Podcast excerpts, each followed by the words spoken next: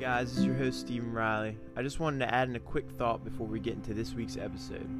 In this podcast, we transition into some pretty deep thoughts about science and the existence of God and all of it.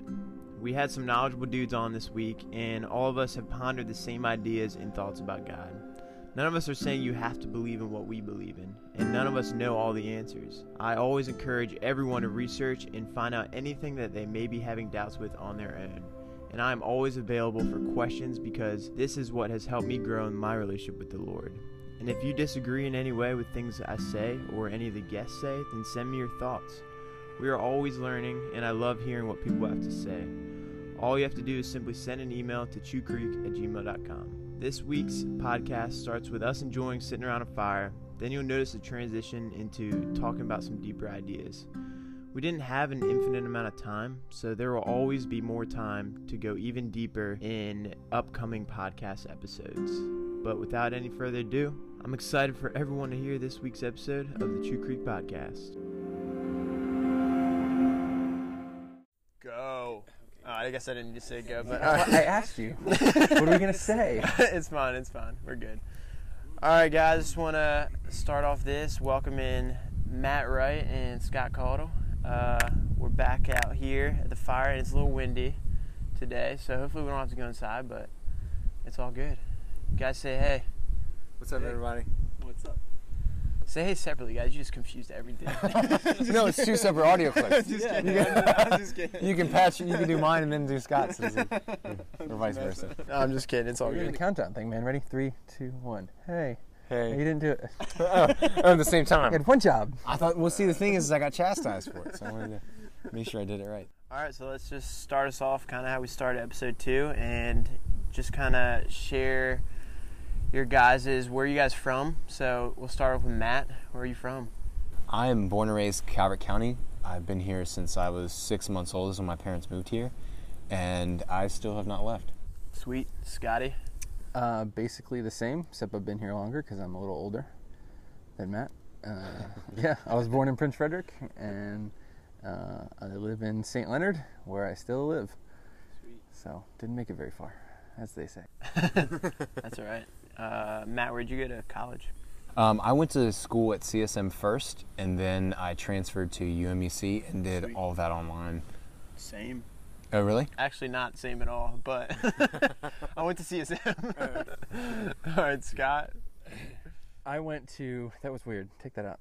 Uh, I went. Wait, what was I did this cough made a weird thing. Uh, I went to College of Southern Maryland uh, after high school, and that's it. Sweet. So, what do you mean you just went to college of Southern Maryland? Because I did not go to a. I was talking to a Canadian girl one time, and she, because you know, they, the other other uh, countries, especially, they say university, right? Because a college and university are two different things.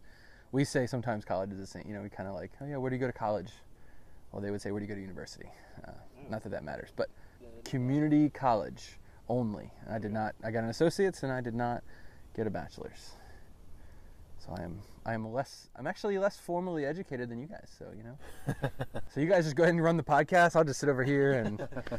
yeah, we're, Scott's not going to talk. I just had him on to do an intro, and then we're just going to cut him out. Dig, dig a hole. Scott's actually our tech guy. He's a, he's a tech guru. That's actually your job. That's what you. Uh, It's almost like a underhanded compliment, you know, like like a backhanded compliment. You're like, you're, you're the tech guy. It's like, well, what does that mean? Well, I'm on stage, but you're the tech guy. Well, what if Steven were to say it? well, he's on stage. He has stage talent. I don't think I have stage talent at all. I think I'm horrible on stage. We have more stage talent than you have tech talent. So let's kind of go into how we all know each other. The first time I actually remembered when I was I was friends with um, Ryan. We were hanging out, Ryan St. Laurent, and we were hanging out at his house, and a bunch of you guys had come over, and he just mentioned that he was like, "There's some younger guys, like, because him and Josh Bryan were they grew up together, and or he and Josh Bryan grew up together. It's not correct syntax, but sorry." Um, so he and Josh Bryan grew up together, and so you guys had come over, and I remember that was just the first time that I had met that I met you guys. So I met you and Josh and, and Hayden and Luke, and was that your small group, right? Uh, yeah. Because y'all were all in the same grade, yeah. So, so that was where I first like was exposed to you. But uh, over time, yeah, we, we just met at Chesapeake, and we obviously saw each other. You were you were at Peak Youth, and then when you were in college, you were I was in the I think it might have been Lifeline then, Yeah. or living room, and then Yep. we so we met through there, and we started kind of hanging out a little bit there, and Yeah, but yeah, man, I'm glad we're hanging out now and chilling. yeah, here we are. And Scott, I think Steven? I think we met at through Chesapeake too. I'm sure, but we just got close through Chesapeake and then started hanging outside of it. Yeah. I remember where we met. Do you remember? We talked about this before. I don't know, man. Uh, well, it's just more was notable at- for me, it- I guess. But Maybe. I was at. I started hanging out with Alex Nickum, Yep. and I started getting close to him because we went. We met through the church, through Chesapeake's youth group, um, Peak Youth, and uh, I was at your. I was at his house, and um, you know they're like I don't know, maybe like a mi- like two miles from your house. Yeah. They're not Yeah, too I far away. and uh, he was like, I was hanging out with him, and his phone rings, and uh, he put it on speaker, and it was you, and you were like, "Sup, dude? What you doing?" He was like, "I'm hanging out with with this guy Scott." He was like, "Cool." You were like, "Cool," and and then you get like obviously tell you were on speakerphone like on your bike, and you were like riding. You're like, "Well, I'm gonna be at your house in a couple minutes." He's like, "Why?" You're like, "Well, my mom wouldn't drive me, so I gotta get here on my bike," and you showed up. and we hung out for I don't remember what we did. I don't remember hanging out. I just remember you showed up. I remember your hair kind of did the swoop thing Yeah. at the bottom. You know, it's like a I had the the skater flow. the bowl kind of thing with the swoop that. at the Oh, end. it's such a punk, dude. Yeah, the white vans, Oh, crisp and clean. dude. That's the Steven I remember. Yep. I actually just threw out those vans not too long ago. Oh, really? yeah, That's I what I'm had talking those about. for forever. Yeah. Was it like throwing away a part of yourself? You're like, yeah, man. It was like, "Ah, this is like my heart. um, but yeah, that's. I totally forgot about that, and you had brought that up, but I was just like, yeah, I forgot. Um, yeah. So, what do you guys do for jobs now? So we'll start with Matt again. Uh, I mentioned earlier that I uh, that I started working at Chesapeake Church when I was in college, and I still currently work there. So I started off as the administrative assistant, and then I moved over to the administrative staff leader, and then from there I went on to be the admin and finance staff leader. Gotcha. Then I went over to be the director of accounting and finance as my, or sorry, accounting and administration as my official title, and yeah, and so here that's where I'm at now. That's awesome. Yeah. And then my brother Scott over here. What are you doing? Yeah. Do you want me to talk about just the job I have, or Uh, I won't spend too much time? for now, just talk about the job that you have Okay. and like what you're doing exactly. We'll take a little. So I work for the Navy um, as a civilian. Um, uh, before that, I was a contractor, and there's more, you know, stuff I did before that. But I work in cybersecurity. I'm a threat uh, To the government. analyst. I'm, I'm a threat. you just better watch yourself. Everybody. uh, nice. It's- no, it's fine. It's what it's our li It's our lives. This is literally you just everybody just got a sample of Yeah. Matt and Scott whenever we're together because Matt's quicker and wittier than I am, and I it takes me longer to think of things. So I'm like I'm a threat, and Matt's like to society. That's just how it works. Uh, I'm a threat analyst. Uh, I do incident response and um, threat vectors and threat reporting and stuff like that for the Navy. Awesome. That's pretty sweet. And you, so going back to your education, uh, it's pretty cool. I think that you just went to CSM, got your associates, and got a full time job right after that. That's Yep. awesome.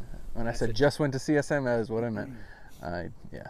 Um, I went to right community college, got an associate's. I stopped. I should have gotten a bachelor's. I, I it would have been better for everybody going to school. Go to school. It's especially if you have an easy way, you know, an e- easier rather way to go than some folks who have to take out student loans or something like that. But um, yeah. Anyway, it's not a big deal thing, but but thanks. Yeah, man. I'm here to encourage. I'm just doing it. I'm only I'm only saying that because we're recording right now. If we weren't recording, I'd be downing you right now. like- He's like, yeah, man. You're a loser. free game. I'd be putting you in the ground. I kid, I kid. uh, all right, now so I, kind of want to transition into. Uh, oh, I like that. I like that transition. yeah, there you See what I did there? Call it what it is, man. Call it what it is. so I want to transition into going back to what Matt does because uh, you also are a worship leader too. Um, Not only in church, but also for Peak Youth, uh, which is our youth ministry at Chesapeake Church. Um, and so I kind of wanted to go into how does that work? Because I know working in the church just as a barista for me, it was a little bit weird working in a church because it felt like I didn't really have a split between work and being able to worship God, you know? So I just kind of, my question, I guess, is um, working at a church, how do you keep work separate from worship?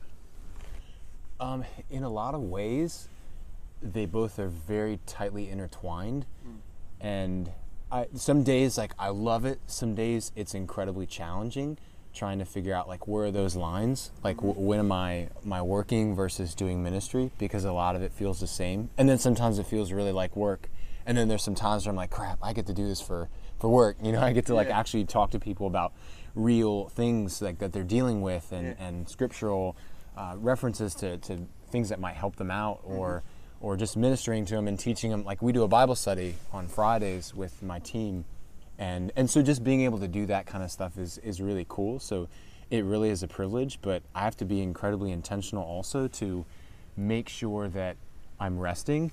And so i i, I do really well with my temperament to separate when it comes to like just things in general like to, to have pockets that i can separate into like work versus worship versus friend time versus like all that stuff is just really easy for me to silo. I just kind of operate that way. Right. but when it comes to s- sabbath rest that's a big thing that i i really try to, to focus on. So i know that god had created the world in seven or sorry six days. Mm-hmm. And on the seventh day he took a second to rest t- took a second god took a day to rest and he looked at everything and he said how good it was and he appreciated it for what it was. But i'm like god doesn't need rest. Yeah. so why did he why did he sit back and do that? Well obviously because he wanted to set an example for us as human beings. And and the thing that i thought was cool is like uh, tim keller had mentioned it once before how he did a sermon on work and rest which is one of my like favorite sermons because it just helped me look put sabbath in a, in a whole new light.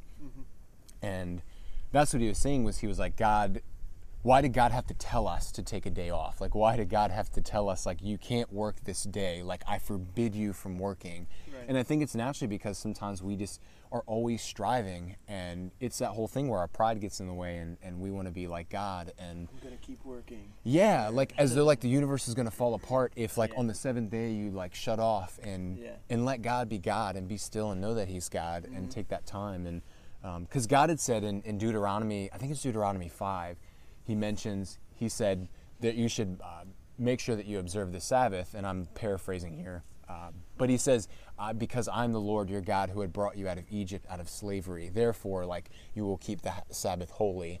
And so one of the things it's like it's it's about a liberation you know that these that they were in slavery and they were working every single day you know of their lives. And and god was like no no no. Just remember like i brought you out of slavery. I've liberated you. Right. and in the same way jesus has liberated us. Like we don't have to strive anymore. Jesus has accomplished it. Now obviously we have our, our work set ahead of us so it doesn't mean don't you know that we don't have to work or anything. Right, right. but that that everything just knowing that god is god and like just resting in that and not being like you know i have to like all these things because you know the world's going to fall apart without me it's like no work work hard those six days and but make sure like you take that day to to to really like recalibrate and say you know what like god holds the earth together not me Yeah, no, that was a really good explanation of it.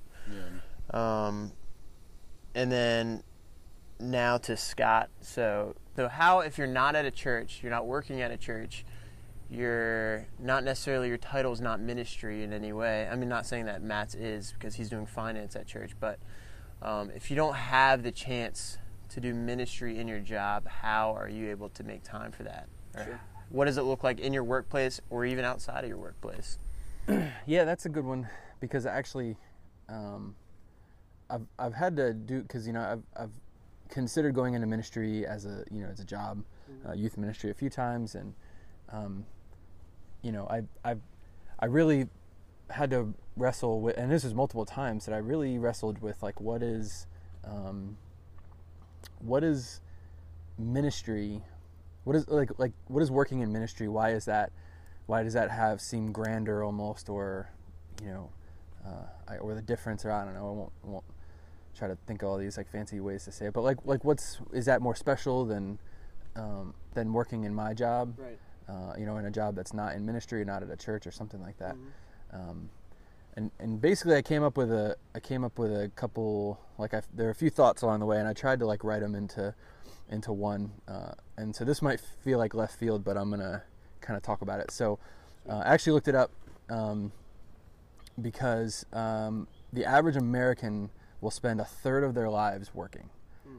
Right. I mean, if we're not, I mean, we're, at that point, you're just kind of doing like a big study on, you know, is that economics? I don't know. You're just thinking like, okay, so how many people are, are working? Mhm. Um, so a third of our lives, and, and FYI, I got this idea because um, well, a friend of mine said that we spend a third of our lives asleep. Mm. So that's an interesting thought. We actually spend two thirds of our lives doing things that, in some way, shape, or form, we don't have control over. Right? Right, I don't know. right. Just a fun, Yeah. fun thought. Um, but he said that to me because he said he said so get a good bed, so invest money in a good mattress. And I was like, dude, you're absolutely right. I never thought of that before. He's like, you spend a third of your lives on, and you can't. It's not like you're in, you know, sleeping. You like wakes up and it's just like, okay, well, I'll, or I guess you wake up and then go find somewhere else to sleep in the middle of the night. You're stuck on that thing. You're Yeah. you're laying there for the duration. Yeah. Uh, and so I I that that really seemed to fit with this because um, I guess I'll get there for a second, but um, but God was really the first one to do work on earth, right? Mhm. Uh, it's funny because I was going the same way Matt kind of was. Um, that right, six days he worked and he created life, and then he rested on the seventh day. Yeah. Um, and when he saw his work, he said that it was good. So and that's in Genesis, right? So Yep. therefore, I guess legitimate work is uh, reflects the activity of God, right? There is legitimate work, right? What is that, what and what is legitimate work? And I, I don't have an answer. That's a this is a huge topic in of itself, right? Um, but uh, it was it was really interesting thought to me. What's what's legitimate work, right? And, and and if God did legitimate work and Christ did legitimate work, then how do we do legitimate work? Right. Um, and so, kind of what I'm what I'm getting at is that are we? I guess the hard question is: Do we, um, those of us that don't work in ministry, do, do I do legitimate work? Well, right. uh, uh, That's. I I mean, think about it for a second. Yeah, like I. I mean, you you work, you know, for for the county parks and rec, Yeah. right? Yeah. There's there are times when you're you know digging a post hole or something, Yeah. right? Or I'm writing an email, Right, right? right. Or writing a report. There is abs. I mean, there is nothing inherently in that work in that task that I can do where I can be like, yeah, let me just, yeah, so today the vulnerabilities against the Navy networks are, and then like somewhere in there I can be like, Jesus died for all of our sins. You know, you can't, I mean, it's, it's really, really hard, or it can be. Can I add something to that real quick? Um, yeah, I have that same thought all the time. And actually, I had this crazy thought the other day. I was like, man, Pastor Hans up there, like, or any pastor is up there, like, doing God's work as a part of their job. I mean, it's like their ministry. They're they're able to do it and get paid, which is sweet. And I was like, man, but if everybody they're talking to were to do the same thing, they'd be talking to nobody. Yeah, so, so what about work that's just plain work, right? What is that? Is that, is there a way to glorify God? Exodus, what I was thinking of, which I do have this written down, that, that God equips his people, right? In Exodus, he says that he equipped, he equipped them with, with intellect and wisdom and uh, gave them, I even said mastery, gave them mastery of skills so that they could do, um, and it seems like to me, right, from when I read it, for, for the um, purposes of general work so that people can build things, right? Because life on earth is not, I mean, you know, sometimes we build houses, right? And we build it for a person, and that's that's fine, you know, that's great, right? Because a person needs a place to live. Um, but that person should also get paid to build that house, right? And so it's it's kind of a um, well, and- the last thing that I'm that I'm rounding around to is that we also have to, you know, we it's work work is a is a thing, right? Adam and Eve um, first sinned, and then God tells them that basically life's going to be hard. Now He actually says, "From the sweat of your brow, you're going to eat bread." Like you're you're you know, and that actually kind of makes me feel like, man, when I eat like a sandwich and a Panera bread or something, I'm I'm not like I'm not like like fresh off of the off uh, you know out of the fields, you know, like you know plowing and and pulling up you know weeds and stuff like that. I mean, I I, I get to sit in air conditioning. Yeah. Um, but yeah, I mean, he basically explained that that life is going to be really tough and work is going to look different now. So what is legitimate work? And um, so you know, because there's ministry that you do with the people at at work, right? Well, that's kind of the equivalent to me of, of people that are just around you, Right. That's your that's your ministry field. Yeah. Um, but I just got really hung up on the idea that that we, um, like we have toilsome work we're gonna do, right? Again, going back to Genesis, Right. um, uh, that the ground is now cursed because of their sin, Mhm. and that uh, in pain you'll eat from it. So anyway, um, yeah, I just I guess I guess like I really struggled with. I will just sum this up. I struggled with. Well, you don't have to work in. You don't have to be employed. You don't have to occupationally, you know, work in ministry. Right. So I guess just the realization that, you know, uh, I don't want to spend that third of my life doing busy work Right. so that I made money so that I could pay my electric bill. Yeah. Um, but um, but I also you know but I did good work, right? Uh, that reflects Still God even right? God, Yeah, I mean something that I that I did well. Like oh, do you like your job? You know, you love your job. I'm like no, but it allows me to be here, right? Right. I mean, it allows me to have a house and a car Right. that I got here, um, and clothes and stuff like that. So uh, in a way, busy work can also provide for you to have access to ministry and not have to Very work two or you know two jobs or be in a tough situation like that. So And that's like, yeah, no, that's a really good point. Yeah, I think it's it's like that. Ministry is really more of a of a way of life, even than it is just a specific vocational thing. Because even like like it's I think it's First Corinthians ten where Paul says that whatever you do, do it for the glory of God. Mm. And there's there's other places I think where he says it as well. So it's just really cool that he reiterates that. You know, just like in, in Yep. every single eating and drinking, I think is what he talks about. Like eating and drinking, doing it for the glory of God. And just like, how do you, you know, how do I like eat my bread to the glory of God, or how do I, you know, Some water. yeah, yeah. No, I mean, like, but but but really, like, kind of getting thinking of God in those those small moments, Yeah. even that we're that we think are, are so Very small true. that, I mean, because it, you being at work, you know, how, how much of a witness that is, even in, in how much you care about the work, even though it's not something you're necessarily passionate about, but you want to do it right because you're like, this is, you know, this is the right thing to do. Paul talks about that the governments are put there. Intentionally, he's talking about the like that God has put these people in place, and and there's a reason for it, and that God is even in control of all of that, and He's mm-hmm. completely sovereign in all of it. So it, it allows like for you all these random people to come together and work for the Department of Defense or you know whatever bureaucracy or, or thing that the government Yeah. might have come up with, or a company that a company might come up with a you know this great software that they sell to small businesses Yeah. and and then as a result like they get to interact with other people and just meet a whole bunch of people and build these relationships i look at someone like my boss larry patton and he knows everybody in the county just because he's he's been here for so long Yeah. and he's been in sales jobs he's been Yeah. i mean he's he worked for the the fire department and, and so those things aren't like you know, those aren't like the fire department's mission isn't like glorify God. Right. It's it's you know, I- well, actually, I don't know what their mission is, but Put put, out out. fires. yeah, I think. But but for real, like it's like that's not the the fire department's mission. However, through that, like God has taught Larry so many things. He's been able to reach firemen and bring them to church, and and so the the way that God can use all this stuff, and He's because He is sovereign, or that word sovereign being like. He's in control of everything. He oversees all of it. He has his hand in everything. Yeah. That he's able to bring together those these things that might seem meaningless, but but to him in his extraordinary hands, he's able to make something ordinary extraordinary. So Dude, come on, preach it, man. Let's go, buddy. Let's go. Uh, no, that's a really good point, though. it was an original design, right, for humans, right? We Yeah. our design was to work, um, and and Adam and Eve. I mean, even even were were going to work, right? They they tended to the garden. I mean, they they had purpose on the on the planet. So we aren't outside of that original design. Too. I mean, we are outside of that design Yeah. for sure. And I know those that's kind of complicated phrasing, but Yeah. um, we you know things are different now, right? And again, huge huge subject that I'm sure there are whole make whole other seminary about theology classes about Yeah. you know the creation of, of, of man, but um, definitely an original purpose was for us to to to labor to do work. Yeah. Um.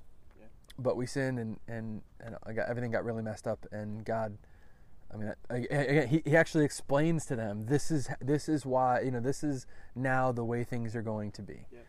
Um, and uh, even like the garden was considered. I mean, it was it it is paradise. It, a garden is is usually right. The the imagery there, the the the word is like somewhere pleasant. It's nice. It's everything's planted. It's it's perfect. They were kicked out of the garden. They were like, okay, now you're now you're going to the rest of the world. Yeah, so moving on, let's talk about the guy we met at Chick Fil A. Um, let's let's have one of you guys explain. let's have one of you guys explain it a little bit. Yeah, so we were we were eating dinner at Chick Fil A, Mhm. and it was This is- after a Saturday service, Yep. and so we were all hanging out. It was me, Scott, Steven, and a buddy of ours, Adam. So we were sitting at the table eating Chick Fil A, and there was a guy that was working there that was cleaning up, and he was doing his thing, uh, clearing some of the tables, and and he overheard us talking about the Bible and talking about Jesus and and our and Saturday service and kind of how that went and stuff, and. Um, and he asked us, he was like, "Are you guys Christians?" And and we were like, "Yeah." He's like, "Oh, you guys are my kind of people." And and so we are like, "Oh, okay, We that's like, awesome." "Sweet, yeah, yeah, we were excited. yeah. We were like, "That's really cool that he that he you know that, yeah that he believes in Jesus and stuff too." I thought that was pretty awesome. And and um, and he said, "Well, hold on." He's like, "I get off in in five minutes." He was just like, um, "I want to talk to you guys about the Book of Mormon." We were like, "Oh, wait, what?" Like, He said that he had just got back from France correct. on a mission trip for two Yeah, years. Two years, yeah. And I said, "Do you speak Do you speak French?" And he said, "Some." He said, "Je parle français." Yeah, in Fr- yeah. So I, which is I And speak look at French you, and I was French. like, I'm the only one that knows that. I don't know if he knew any other French, but I, I knew that in French. But yeah. right. yeah, no. Um, so so he had he had went and we were eating and we just talked about it a little bit. We were just like, oh, okay. I was like, I guess he might. He's probably going to talk to us about the Book of Mormon. I'm assuming he's Mormon, and and so he came over and he and he grabbed a chair and and he sat down and and so he he asked us what we had knew about it and and I had I had looked at it before and it was a little while back when I had done some research with it. So I, I didn't remember as much, and I kind of mixed it a little bit with with Islam because I, I like I said it had been just a little while since I had read up and and researched it. But so I was asking him, and, and he was like, "Yeah, no, no, no, it wasn't 650 AD because that was Muhammad." He was like, "It was it was actually Joseph Smith from the 1800s," and to which I kept saying John Smith, but I remember that. Yeah. I don't know. I, Scott for would like- I mixed Scott them up. like I only did that it once. Joseph. I did it once. I did it at the, the, like the fifth time you said it. I was like, it's it's Joseph. Joseph. yeah, He was yeah, like Joseph. Yeah. Yeah. He knew his stuff. I mean, Yeah, he he's reads a lot. he, t- he taught us about kind of the background of Mormonism and Mm-hmm. and and basically he was talking about how um, scripture can be confusing and how he didn't quite Yeah. how a lot of people had trouble understanding it and he was like you know that's so Joseph Smith had come along and you know churches all the way up into that point were you know they weren't they weren't getting the Bible correct essentially is is how the Mormon view is it was awesome he was he was really open and just kind of was sharing his views and and he really wanted us to to consider it he really wanted Yeah. us to take a take a second and listen and Yeah. and you know I, I told him I was like dude I was like if I was like I, I want you to consider also that the holy scriptures the old and the new testament are complete and like that's what we need and that that's god's final word and we aren't supposed to add to it and that it is completely sufficient and there's nothing that needs to be added or taken away from it Yeah. and and I told him I was like, at the same time, I will be completely open to. I was like, I'll read it. I'll read into Mormonism. I was like, I'll, I'll take that time to to do it. And, and I think uh, out of all of it, that was the most important thing that we did was just be like, dude, yeah, like tell us about like what what do you believe, and and even pushing back and saying, hey man, like I can't get behind what you're saying. Like, what about these discrepancies or these? Yeah, at the time we we hadn't. That's the thing is I, I wasn't as sharp with it because I like I hadn't spent as much time. So I'm like, dang it, I wish I knew more of because it, in a way he wasn't really giving us a lot of the details. Yeah. Because one of the things I'd brought up how in uh, Galatians, like that Paul said, if an angel comes down and tells you something contrary to what we're telling you, they're to be accursed. Right. And and he's like, well, yeah, but it's not. He was like, I understand, but he's like, it's not a different gospel. And I'm like, um, okay, like you know, I'm like, what do I, you know? At that point, I'm like, I, I didn't have my research. I didn't know exactly what Mormons believed, Yeah. and you know, and we we we ran out of time with them to, to really go into it. But but that night, I went back and and I was looking at the different um, beliefs of, Beliefs of yeah yeah what does the Book of Mormon talk about and Yep. and there's just like there are some fatal like or I say fatal because it's like like huge differences between like you cannot say that that the Old New Testament are Holy Scripture, and then this also be Holy Scripture at the same time. Like, I feel like, and then I like I, I asked him that question. I was like, at that point, if parts of the Bible are wrong, I was like, how do we know it's not all wrong? Like, if if God's not strong enough or powerful enough to to make sure that the Scriptures aren't you know soiled or portions of the Scripture aren't soiled, but then other ones are are perfectly fine. Right. I'm like, how do you know this? Because he had mentioned he was like, yeah, but like you know how the Holy Ghost, like when you're, you know, when you're looking at Scripture and you just feel it, you know that like this is like this is real, this is it. You can just feel it inside of you.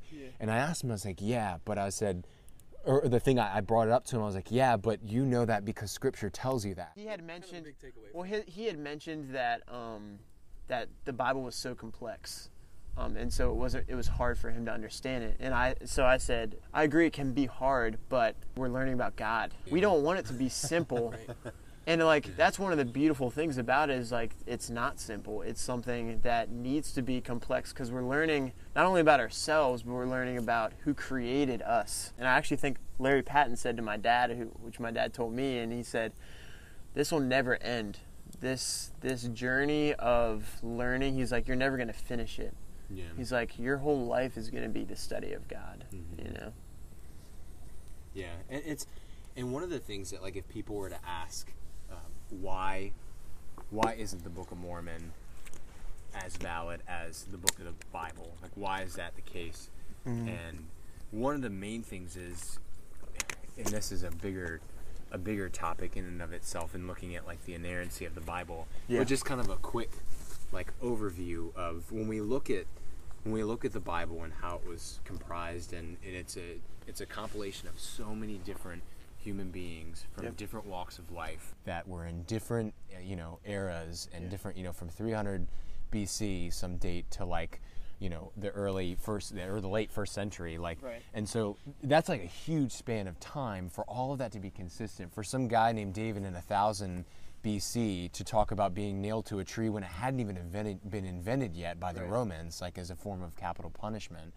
So like that kind of stuff that you start when you really start digging into why is the Bible valid or why do you believe the Bible is valid? Because if you can get there and look at like yes, this is the most historically accurate document that we have like from ancient, you know, ancient times Right. compared to other ancient literary works, like we don't have original manuscripts of any of that. So it's it's based off of of transcribed manuscripts onto you know Yeah. papyrus and stuff like that as well. Like so, like the Dead Sea Scrolls and things Mm-hmm. like that. That as you look into, and some of this you might want to cut out because it's kind of out of context, and I'm not. No, honestly, I. I like that you're.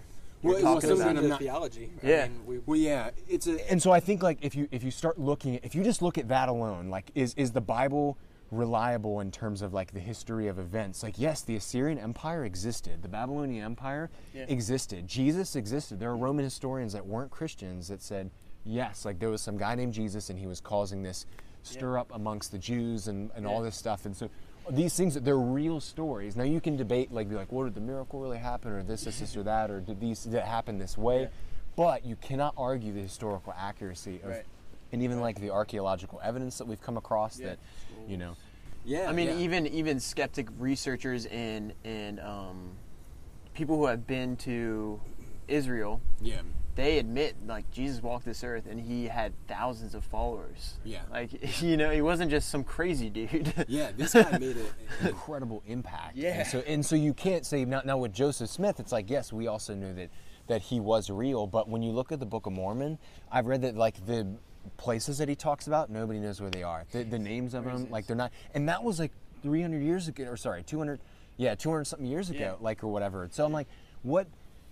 Like you know from that short amount of time wouldn't you think we'd know these nations and wouldn't you think we'd understand like some of this archaeological evidence like wouldn't we be able to find these stones that he used like to you know and, and maybe that people say they have found it or whatever but In Missouri. but like that this information would be verifiable by Right, right. outside sources and and because the thing about with Jesus is other people were eyewitnesses to all of this like tons of people Right. and Paul says in Acts that there was like hundreds of I think he said 500 Yep. or something something or so witnesses about like what had happened in the gospel and all that so i you start looking at that and and it, and it really starts like with the preponderance of the evidence like if you look at what is what is this leaning towards like is it does it look like it's most likely? And it's like yes, when you look at Christianity, like the Bible and, and what the Bible talks about, it's like man, there's you know you could maybe debate some of the ins and outs of it, Right. but but when it comes to historical accuracy or lineage, like you can Yep. you can test this thing. It's a historical document. They write,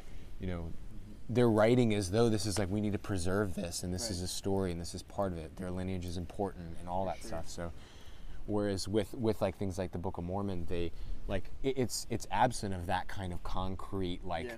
verifiable evidence, I guess, Yeah. so to speak. So where Mormonism breaks down is if I'm like, what if you're saying that Scripture has any like validity, yet you're saying like a bunch of it's wrong, but we use some of that to interpret like this new book, and I'm like, well, like what you know. I'm like you know, like you're using it becomes a circular argument that you're not able to really like you, you can't it can't stand on its own like it's falling apart because there's no like real strong base to like Right. to hold the table up you know and, and so it um, that's the thing where I'm like like and you start looking through this stuff and you realize that like Christianity it or, or even like if you're because even if you just get people like to the point where they're just like like I love that Jacob had said he was like talking about like how atheism is a really bold claim because nobody's proved it. One one of the bi- the biggest theme I got from the whole conversation was that there was it was pretty uh, it was it was a pretty mutual you know comfortable Yeah. uh, couple of folks chatting about their beliefs and And things that are interesting. So very peaceful That's a good. That's a good word for it. Though it was peaceful, and I think that's how um, talking to people about Jesus should be. It should be a peaceful conversation, regardless of their beliefs. Yeah. It should just be somebody you're sitting down with and having a cup of coffee with, coffee with, and Yeah. you're just having a conversation. If they don't believe the same things, why? Let's talk about it. Yeah, yeah. I think we've we've lost the art of of discourse, like like friendly discourse, because we just we a lot of us like get really personal with it. And I know it is because it's our faith and, it, and it's what we believe in our whole viewpoint. So for someone to be like, yeah, like man, I don't believe at all what you believe, or you know, it's it's hard for someone to Right. to hear that because they're like, no, no, I'm devoting my, you know, the way I live my life, the way I view things is is filtered through this lens. Yeah. So, so for us to be respectful of that, I think we did a, a pretty darn good job. I'm sure we could have done better with him, but I just love the fact that that we were able to have like a friendly discussion about like, hey man, like I understand what you're saying, but like, but why? Like, you know, have you have you ever considered this? And and he was like, have you considered that? You know, because I asked him, I was like, I was like, well, it's, it's Scripture says in Galatians that if even an angel came down and told a different, you know, gospel, like there to be, I think he said there to be accursed or something along those lines, and yeah. and he said, um, he's like, well, yeah, but like it's not a different gospel, and then I was like, oh man, and then I didn't, because I was just like, I don't think it is, but I don't know what they, you know, I don't know all the ins and outs of their of their theology, so. And, and then looking at it, it's like, yeah, this is very contradictory to like to, to what the Bible is saying. Yeah. So, um, so that that was why the thing is like, yeah, I told him I was like, man, I don't, I can't reconcile the need for for another prophet. But Yeah. and even like we said, like telling him like, hey, like man, we're I understand. Like he wanted that. He said if you guys could just consider like reading the Book of Mormon, or and I'm like, yeah, man, if you can consider also that that the Holy Scriptures are the final like word of God. There's like, no other addition to it. yeah, Yeah. yeah, that that's. Yeah. Yeah, I could. Oh man, I have so much more to say, but we can we can definitely move on to the next uh, topic here. All right, so now let's go into listener questions. Um, so you can ask questions through chewcreek at gmail.com um, or on Facebook or Instagram. Just send me a message on there through Chew Creek Podcast. And so we're going to go through a listener question that we had last week. How can we know for sure that God is real? And so the first thing that I wanted to say right off the bat is uh, God really doesn't need any help or an explanation for his existence because it's so evident all around us. Um, in every way, through, I mean, whether I'm doing it or I'm getting evidence through climbing and just turning around and looking at everything around me, and I'm like, man, this is insane. Like, I wanted to bring up the verse Psalms, uh, Psalm 19:1 that says, "The heavens declare the glory of God, and the sky above proclaims His handiwork." And I think that's really true. I mean, the first thing that came to my mind um, when I thought about this was um, that, like, uh, Benjamin Franklin wrote his autobiography, and he didn't he didn't spend any time, he didn't waste time, I guess you could even say, um, proving his own existence in his own autobiography. Um, and so, likewise, the Bible, you know, God doesn't spend uh, a lot of time proving His existence uh, in the Bible. I, I guess not, not so plainly. Like there's no big book or huge chat, you know, big chat, you know, many chapters on. Here's why you know I I exist, and here's and here's why you should believe it. Is it because particles, blah blah blah? Yeah, exactly. Like yeah, like let me explain Yeah. why there wasn't time before you know before me you know before I created it or something like something Yeah. uh, kind of wild like that. And I know I know maybe that's oversimplifying, um, but in Ecclesiastes three eleven, um, it talks about that he instilled uh, eternity, a sense of eternity, in the heart of every person. Um, so I find that kind of interesting. So, I mean, uh, it, it's pretty well known. It's, it's a, I mean, a lot of a lot of preachers have, have preached on it, and it's and it's you know a solid biblical truth that we have if if you know so the bible says that that we have a sense of eternity in our hearts right every every human so then nowhere else in the bible in the bible is it going to be like well let me explain eternity you know what i mean Right. it's just because god gave you that sense when you were created Yeah. uh, and everybody has it everybody that that is born i mean Yeah. every generation before me and after me will have that sense Yeah. you know uh, so it's not something that has to be taught to a to a kid like language or Right. math or something like that It's there.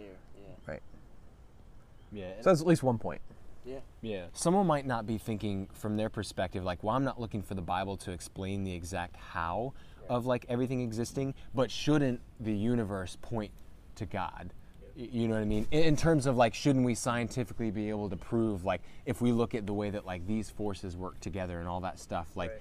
that that we should we should be able to look at that. Not even so just because the Bible says it, like, yeah, but what if I don't believe in the Bible? And and and I think one thing to to to take them to if they were like, "Why don't believe in the Bible?" and it's like, well, we could talk about like, is it the errancy of Scripture, like we were talking about earlier, like because because the Bible is like incredibly accurate compared to any other you know document of antiquity that we have, mm-hmm. and so you can walk through you know why we believe the Bible is reliable, like why do we trust those words, but but that there is also a lot of scientific evidence that points towards God's existence.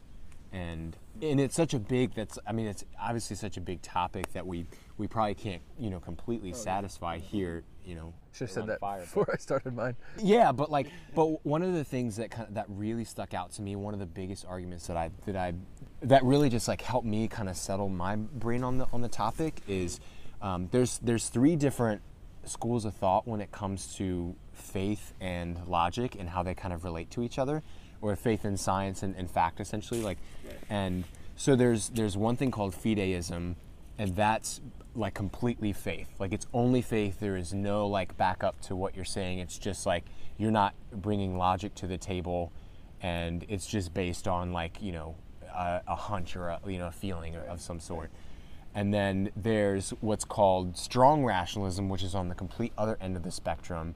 And strong rationalism is like no the evidence is like there is no doubt in your mind that you have said the point and nobody has any great like points to, to argue it. Like there's nothing that you can say that would make it that because it's just like painfully or like not painfully, but like obviously clear that that that thing is true. Right. And so the interesting thing is when it comes to science, there is nothing that fits the strong rationalism perspective because even like there's a, a guy named uh, Richard Dawkins who's um, a, like com- he's like atheist extraordinaire essentially like he's incredibly wicked smart scientist but he um, he even said like that we might wake up tomorrow and find something that either evolution will have to throw it completely out the window or we'll have to think about it completely differently than we had thought before Right. and he was like because science observes like so the things that are happening today like they might not happen tomorrow like the sun comes up every day but maybe you know tomorrow the sun doesn't come up and we're like okay something's there's some other force or maybe we completely changed. yeah or maybe we just don't understand the way that you know you know planets orbit and things like that. Like maybe it's like okay maybe we need to go back to the drawing board because something's not right because the sun didn't come up. Yeah. but so so that's that's the thing is is what's the, in the middle of those two is called critical rationalism mm-hmm. which is a mix of both faith and empirical data. Like and so anything empirical is actually it's a conglomeration of like it's basically what we've observed like or base it's like a preponderance of the evidence. So it's a mix of like it's most likely the fact that you know evolution, for instance, if they were to say like we've have observed these principles and evolution is continuing to be like a viable theory that we can believe in, but it's but there is a faith that that's going to continue on. There's a faith that like tomorrow we didn't Yeah. we're not going to wake up and something's going to completely change about Yeah. it, which has happened and all throughout history of, of like science and what we're learning. Like we we have new discoveries all the time that Yeah. make us go, all right, cool. Like so, you know, saturated fat is like like not bad for your heart, or it is bad for your heart. been or- bad this whole time. yeah, like that kind of stuff where it's like, yeah, because Yeah. because we're just observing. That's what science does, is it Yeah. observes creation. But the interesting thing is, a lot of folks want a strong rationalist argument for Christianity. If you could prove, you know, or God in general, like Yeah. not even just Christianity, but like if you can prove without a doubt that God exists, and I'm just like, well, why? Like we don't have anything that like without a doubt like there's no like the sun will always like it will come up tomorrow and there's no way you can tell me that it won't. And it's just like no like because we're like it's possible that it won't. It's possible that tomorrow we find a new discovery that we have to rethink gravity Yeah. you know? And so in the same way i'm just like why wouldn't you consider that god exists based on the preponderance of the evidence which you know you could walk into like the law of causality and like you know how our you know how everything that has come into being has a cause like and so you know the the whole argument is that that god is the ultimate like that everything that has a cause is transcended by something else that caused it Right. and so like that god would have to be basically the um, uncaused cause that made everything come into existence and so Yeah. god would have to exist outside of time space and matter and, and people that are atheists will say well yeah but we don't know that that like that the big bang theory the thing that came that caused it Yeah. Operates under the same rules as our universe. And I'm like, well, you're right, but what's the preponderance of the evidence say? Like, what's Yeah. the, what is it pointing to? And so, Yeah. I, for me, I know that was a really long explanation, No, but I'm glad you. b- but that helped me, like, from an intellectual standpoint, to Yeah. just say, like, okay, got it. Like, I never really thought Yeah. about, you know, the way that we understand the scientific method and how we Yeah. how we observe things and, and the processes that come about as as a result of them. It's crazy because sometimes, uh, like even through with evolution, I know we're not talking about evolution. We're talking about going back, Existence of God. going back to the question. Yeah, how can we know for sure that God is real? Um, even evolution, though, in my opinion, is is something that has been taken to an extreme. Um, so when Charles Darwin Yes. created evolution, it was it was something he was observing. One of his observations were that um, he was observing birds on different islands, and he was noticing that their beaks were changing. Um, so he was like, these birds on these islands needed longer beaks, so their beaks got longer as they continued to reproduce. Um, and so he was like, there's evolution in that sense Yeah. that um, they're changing, but there was never a change of kind. I think that's a, might be a tiny bit off topic. So we'll- Well, it's also a huge topic, man. It's It is. I mean, this is like on, yeah. we're But- you know it's it's ten minutes you know ten minute explanations for really I mean Yeah, but the the thing is, is when it comes to, um, it is an observation, but like we could easily observe things in the same way and say, well, like, well, God is is a viable explanation for all of these things as Yeah. well, and that the evolution can fit underneath of the. Of the under the umbrella of God's existence, like, Yeah, sure. and that it, we I believe that it is a real process, but I don't think it's a worldview in terms of like how everything you know has come into started. being. Yeah, there's a, a kind of a cheesy line that like Christians say that like it takes more faith to be an atheist, but but it's it, it's, it's true. cliche because it's you know because it is true because it's it is a statement of faith. They can't prove without a doubt that that God doesn't exist. Right. And so, in the same way that like we, we can't prove from a strong rationalist that whole like argument, like yeah, we we don't have a like without a, a complete doubt. But I find like the more that I learn about it, and the more that I learn how you know h- how our universe works, and like kind Yeah. of the science that we have observed so far, it's it. I really think it's a mustard seed. You know, Yeah. one, one person explained it once, being like, yeah, you're right. Like the whole like the force of gravity, you know, being into the, you know, the 44th power or whatever it is, like, because it's like Yeah. some huge number. But if it was off by like one decimal, the whole Earth would like collapse on, or the whole world would collapse on its, Yeah. or universe, sorry, Yeah. the whole universe would collapse on itself. Right. And so even that, like, that nuance, like, it's like, yeah, what's, what are the chances that that, that just kind of happened? It just, you know, the, some Big Bang just was like just the right power. I think that when I'm like, when people are saying like, like, well, there's still a chance. I'm like, you're right, but come on, like, it's like, I'm like, Yeah. you're right, but like, it's not very likely. It's actually incre- it's like super unlikely, and you're going on. Actually, that's why they say it takes more faith to be the atheist because Yeah. I'm like, it, it- in terms of the way the world operates, like for there not to be some kind of cause behind all of it. But see, let's even let's even like take go, go a different route because uh, this is something I've, I've talked to folks because this is really what I mean. This is where I go right, and even Larry said it uh, today in a meeting that we had right that we were having. He said that that this scares him. This this thought of eternity, Yeah. right? Is I mean, and it's and it's I mean he hit on something that I have absolutely right in my short 30 year life so far.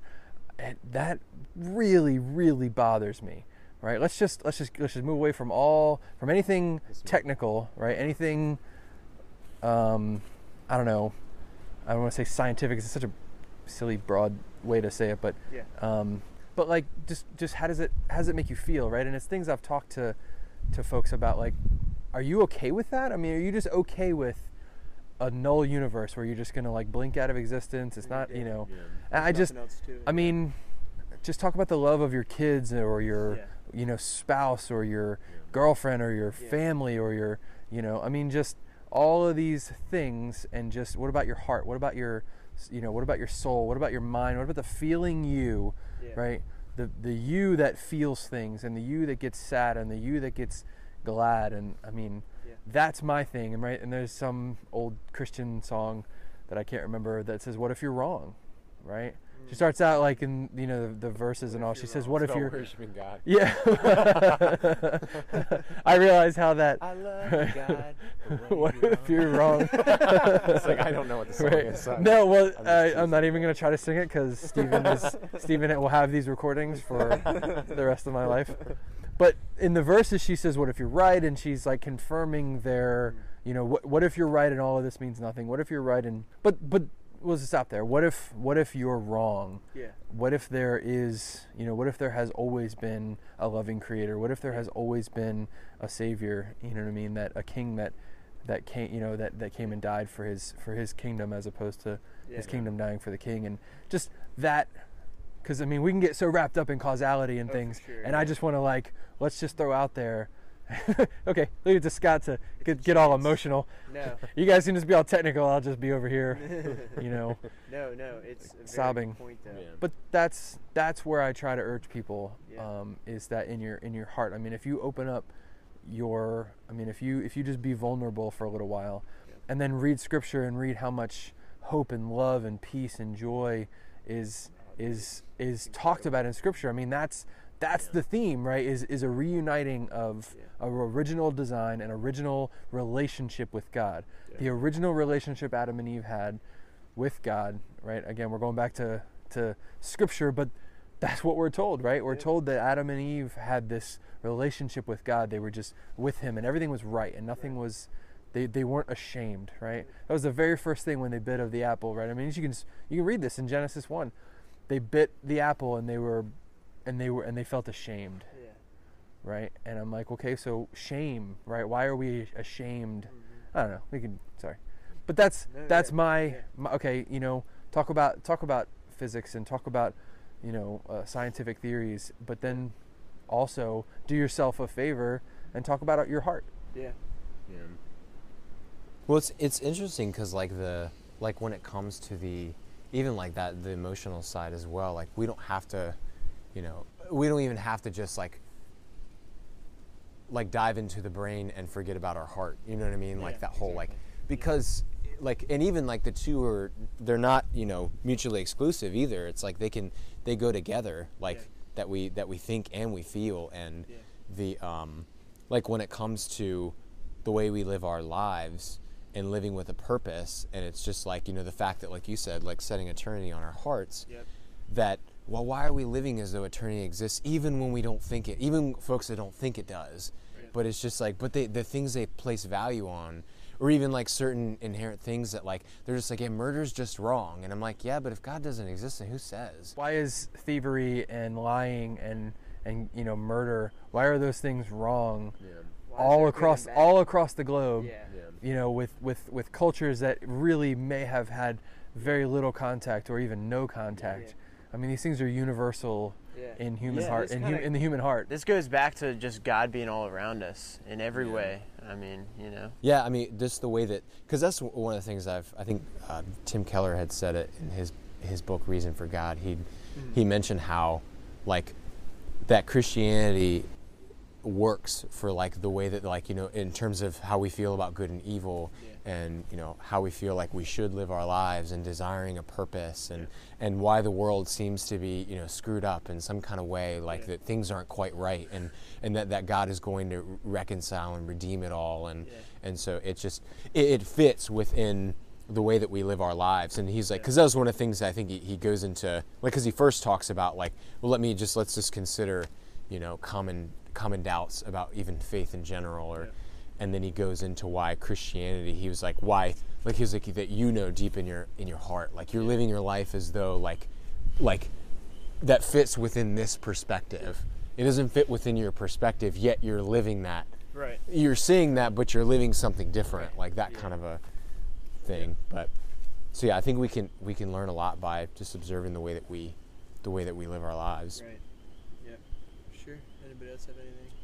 yeah so i'm wondering like what is like how do we define life like no i'm just kidding i was like since we're on these like big go into yeah these big topics Yeah, that's all. That's all I had. So we Yeah. can continue to break it down, or we can end there. I mean, I don't think. I think we pretty much covered that question pretty well. That was about 40 minutes of covering Yeah. that. So yeah we had the intellect I think one thing I want to be obvious about is that yeah none of us are really questioning that, or maybe you guys are. I don't know. I'm not going to speak for you, but um, I know personally, I'm not questioning that God exists. I'm kind, we're kind of playing the other side of things. Correct. Um, Yeah. So we're playing into like, what does it look like from the outside mind? And when I had doubts in college, what did it look like for me? And so we're playing that now, and and now it's so evident to me, like it is 100% fact to me. Well, this is the kind of thing I would encourage so many. I mean, right? Hopefully, this is us revealing. or, You know, this is us kind of showing our our motives and our our hearts Yeah. that this is what we're. This is what in our desires, right?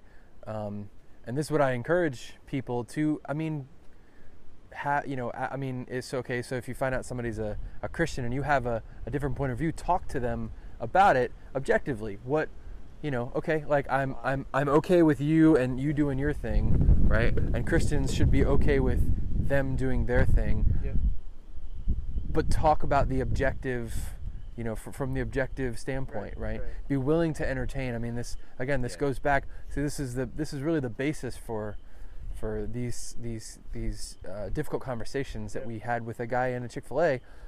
Just be willing to speak from a position that is not where you currently are, right? Be willing to, uh, I guess, reach out or step step across, right, to the other side and and speak from that uh, platform, right? Well, Right. not not platform, but speak from that perspective. right. right. yeah Um, and so that's what we're doing, right? Again, that's our hearts. That's Yeah. that's. I know in the conversations that we have with, with folks, that's what we want them to realize that we're willing to, to go there. But will you? Will you also meet us? And where we yeah you know, Yeah. yeah Yeah.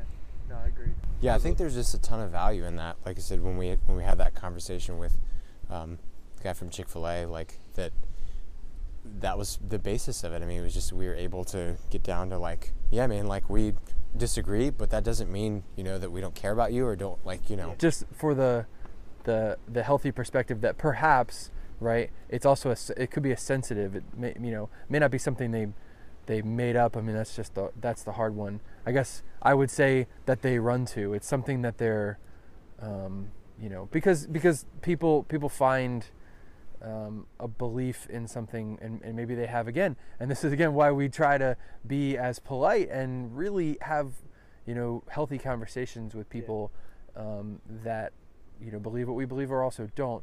Because I don't want to be the reason that somebody is like I won't come to you know I, I don't want to learn about Jesus Yeah. because I talked to this guy in a Chick-fil-A and he was a jerk. Right. right and he tried to shove it down my throat and he told me I was making stuff up and he told me I was wrong and he told me Right.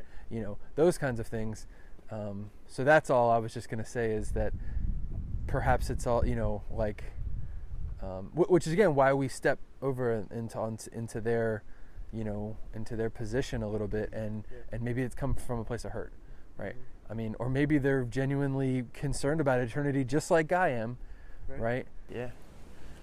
Any additions? I just want to thank you guys for coming. So thank you, Scott. Thank you, Matt, for coming. And Yeah, thank you for having us. all right, And We're out. Action. peace.